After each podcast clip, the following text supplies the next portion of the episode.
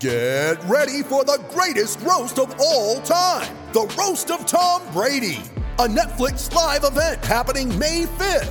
Hosted by Kevin Hart, the seven time world champion gets his cleats held to the fire by famous friends and frenemies on an unforgettable night where everything is fair game. Tune in on May 5th at 5 p.m. Pacific time for the Roast of Tom Brady, live only on Netflix. You ready? Showtime.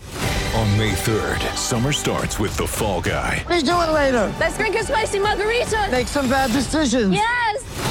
Audiences are falling in love with the most entertaining film of the year. Fall guy. Fall guy. Fall guy. That's what the poster said. See Ryan Gosling and Emily Blunt in the movie critics say exists to make you happy. Trying to make it out? Nope. Because I don't either. It's not what I'm into right now. What are you into? Talking. Yeah. The Fall Guy. Only in theaters May 3rd. Rated PG-13. It's time for Grant, Grant's Rant. Hi, everybody. Time for Grant's Rant, and we put a wrap on yesterday's Super Bowl. First and foremost, so much for the buildup of what a great game is going to be. It was men against boys. But here's something that we found out again, and I fell victim to this, all right? I thought the Chiefs would be able to withstand the loss on their offensive line. Stupid me. Once again, we realize that the position of offensive tackle is as important as any position on the field. Just go ask Aaron Rodgers and what happened at Lambeau Field two weeks ago in the NFC Championship game. Lose one starting tackle, you're in trouble. Lose both starting tackles, and you are screwed. Kansas City had no opportunity. Mahomes was under duress all day. And like two weeks ago, when Bruce Arians went for it at the end of the half, for all intents and purposes, the game was over right there. Same thing yesterday. Horrible job by Andy Reid and the Kansas City Chiefs. The Bucks get the ball at their 29 with 55 seconds left in the half and did not use their only timeout until there was 10 seconds left at the Chiefs' 9. Why did Kansas City call two timeouts on that a drive, essentially allowing Brady to move the team right down the field? And here's something else Kansas City was going to get the ball to open up the second half. Makes no sense to me.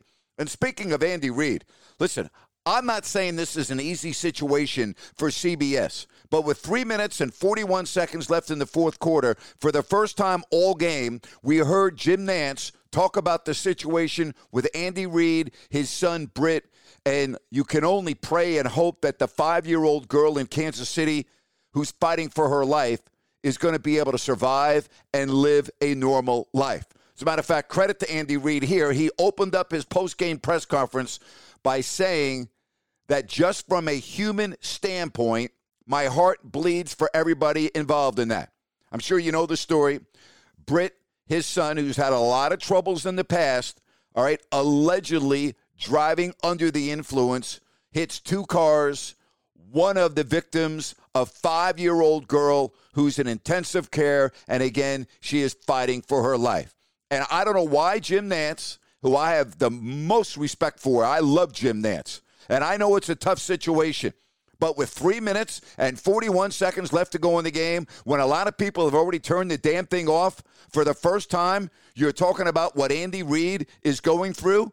I mean, come on now. That is just a bad job by CBS. And what would have happened if the game had been tied with three minutes and 40 seconds left? Do you think CBS then would have talked about Andy Reid and his son Britt and, and the, and the five year old girl in Kansas City fighting for her life? Uh, that makes no sense to me. Bad job right there. Again, tough spot, but that is a bad, bad job. Credit to the Bucks. They dominated the game from start to finish.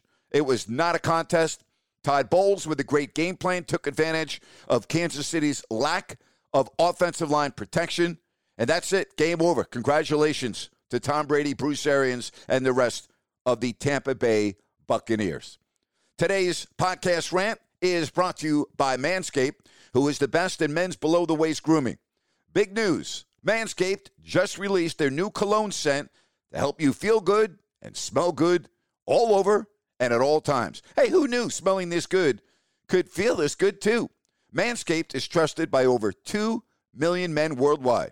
Join the movement for all your below the waist grooming needs. You know, everyone knows Manscaped has the perfect 3.0 for all of your below the waist grooming needs, but, you know, they didn't stop there. Complete your grooming game with their new refined cologne signature scent by Manscaped. You know, the same signature scent that's in all Manscaped formulas. This cologne is a perfect complement to the collection. Calming and inviting, this signature scent includes a light citrus burst. It's awesome. And they have a beautifully designed glass bottle that makes a statement, and the manly scent is attractive to set the mood. Get 20% off and free shipping with the code NAPES, N A P E S, at manscaped.com. Your balls and body will thank you. Again, 20% off and free shipping with the code NAPES, N A P E S, at manscaped.com. Look good, smell good, feel good with Manscaped. Hey, tomorrow, I am really excited. My guest, if you don't like that, the podcast will be Steve Albert, Marv Albert's brother.